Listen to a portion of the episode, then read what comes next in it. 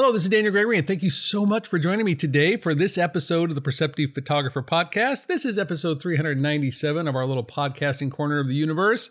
I really do appreciate you taking a few minutes out of your week to check out the podcast. I've got a couple of things I want to talk about this week comfortable shoes and back to the basics. And so we'll start with comfortable shoes. One of the things that I think is really important when you're doing photography is being comfortable not necessarily emotionally comfortable or psychologically comfortable, because I think there's some definite when you're pushing ourselves a little bit and we feel a little tingly in the tummy, so to speak, that we're getting to the edge of some really interesting photography. But comfortable shoes and having shoes are really important because as a photographer, most of your time is spent standing on your feet. Most of your time is spent walking around photograph, hiking to photograph, wandering the streets to photograph, walking around the studio to photograph. And if your feet aren't being used, if you're not moving your feet, I would question whether or not you're getting the best of your photographs. Because oftentimes I watch a lot of photographers who are early in their process, and the joke is always the photographs made where the tripod's first put down. That once our feet have attached to the ground, we don't move we don't step forward, we don't step back left and right. We're anchored in that spot as if the one spot we decided to make the photograph is the correct place to make the photograph. And you'll hear people talk about working the scene, finding all sorts of different angles, moving around, and this is similar to that. We need to make sure that we are in constant motion so that we can find and see and experience what ultimately is the photograph that matters to us. And the reason I think comfortable shoes are important, I think good shoes are important, is that it is almost impossible to go out and in one moment recognize that I'm going to make the greatest photograph of the day right now. I'm going to need to walk a lot in order to see a lot in order to make the photograph that becomes interesting and compelling. That constant movement, that constant desire to find and see something through the camera lens that is uniquely experienced by us requires us to do that long walk, that practice of shooting hundreds of images in service of getting the discipline to be able to make the photograph when we need to, to be able to recognize exposure, to recognize shutter speed, aperture, composition, framing, all of those things require us to put in a huge amount of effort. To do that effort requires the work. The work requires us to move around and to make those photographs. And if you've got good shoes, if you've got comfortable shoes to walk around in, you're more apt to continue that process of making those photographs. Think about how many photographs you've made when you're tired. At the end of an exhausting day, Heck, you come home from a hard day at work and you pick your camera up when you're going to go out and photograph, but you're tired. Your arms hurt, your legs hurt, whatever. You go out and you just don't get to make those photographs. But yet, on the days where we're light and airy and energetic, we're able to make much more compelling photographs. And so, thinking about that experience of when you're doing that work, the difficulty of making a great photograph, the difficulty of experiencing life to make that great photograph.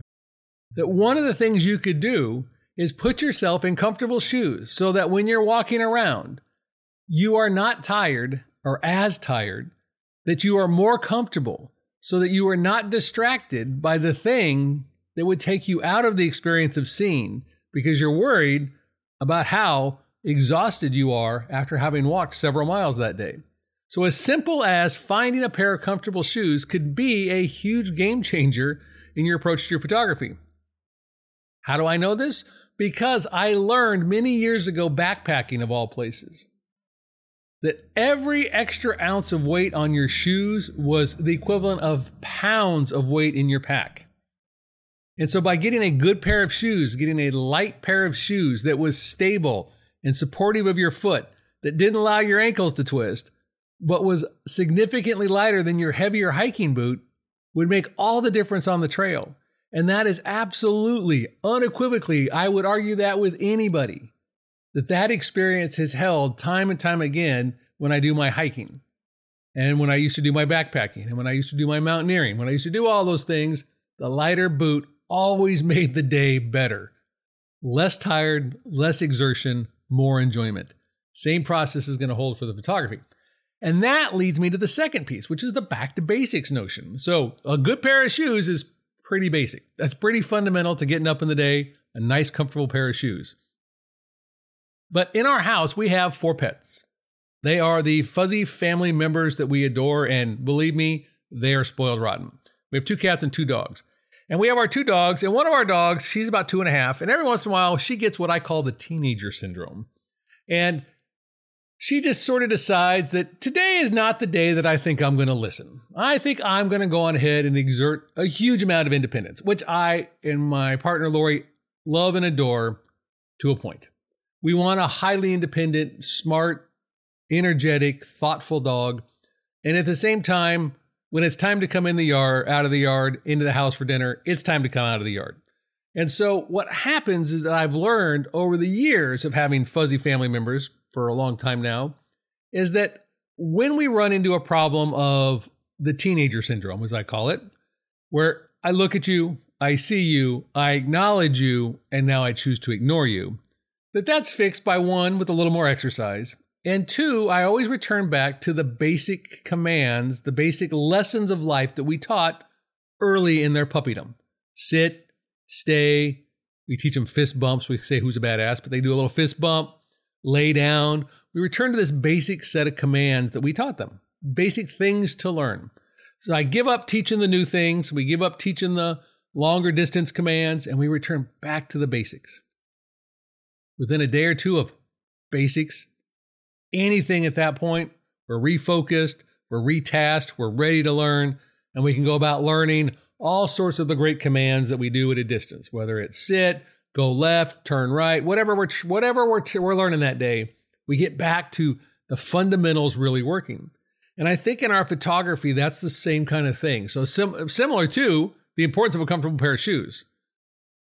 Returning to the basics of what is it about our photography that matters can help us when we have our emotional tantrums that have us not being able to move forward in our photography, to not pick up our camera. Returning to some basic questions like why are we photographing? Of all the things we could do in life, of all the opportunities we have, why photograph? What is it about photography that is compelling and interesting? And answering that question. And it could be as simple as I enjoy taking pictures, but returning to that basic question. I think returning to what we're going to do with the photographs. That is a fundamentally basic question. What are you going to do with that photograph? And so many of us can't answer that question. And part of it, I think, is we would love to be able to say that it's going to be a very important photograph that people are going to admire for centuries.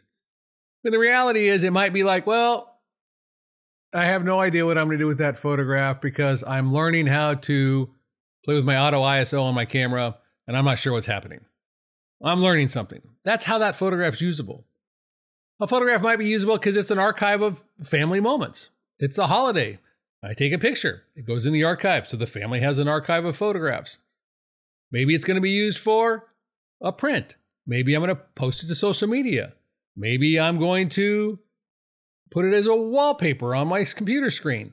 What am I going to do with that photograph? And it's okay not to necessarily know that, but I think returning to what is the usability of our photographs.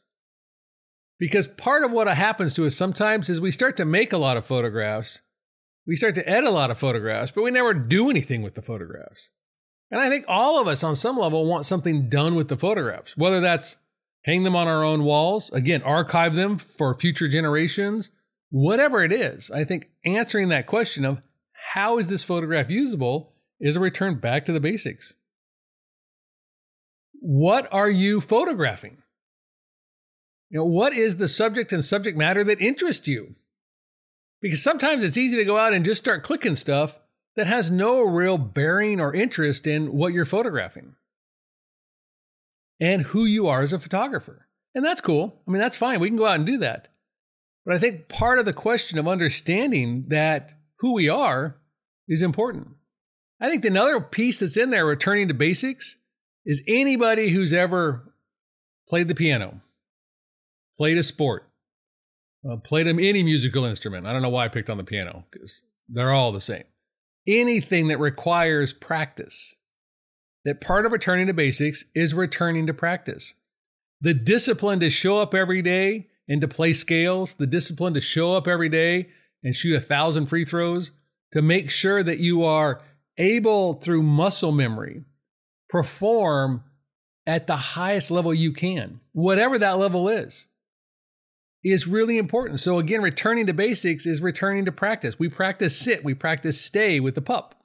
You know, Cora's practicing things she already knows, but we return to that to reinforce those basic behaviors, those basic notions. And that reinforcement really makes a difference. And so, in your own photography, it's okay to sometimes say, I'm going out today to practice my photography, and I'm going to practice whatever it is camera settings. I'm going to practice varying f stops. I'm going to practice framing. I'm going to practice working with black and white. Whatever we're doing, it's practice. But we do practice not once a year. That's just doing something once a year. But practice is a legitimate thing we return to over and over and over again on a daily or near daily basis. And so, returning to basics, one of those basic things, once we get past the why and the how and the use of our photography, is the practice of our photography. And this is one of the things where I do think it is a little bit more of a challenge to pick up a bigger, heavier SLR type camera or mirrorless, bigger mirrorless type camera. But that's the beauty of something like a phone. You could take photographs every day and practice using that medium as a possibility for photography. With the return to basics and a pair of comfortable shoes, I think you'd be surprised at how much your photography will quickly elevate, will quickly change and evolve because you're prepared, you're energetic, you're enthused, and comfortable. And you'll be able to do some really amazing photography. So if you're struggling with your photography right now, it might be time to get yourself a really nice pair of either hiking boots or sneakers or whatever whatever they call whatever the kids these days call sneakers to wear around that are really comfortable. And again return to some of those basic questions. And i think you'll be surprised at how much faster and easier your photography can take a step forward. I hope you have a wonderful week behind the camera. Thank you again for spending a few minutes of your week checking out the podcast here. And if you want to catch more episodes, don't forget to subscribe on your favorite podcast platform, and you'll get each new episode as it becomes available on Monday mornings. Thanks again, and have a great week.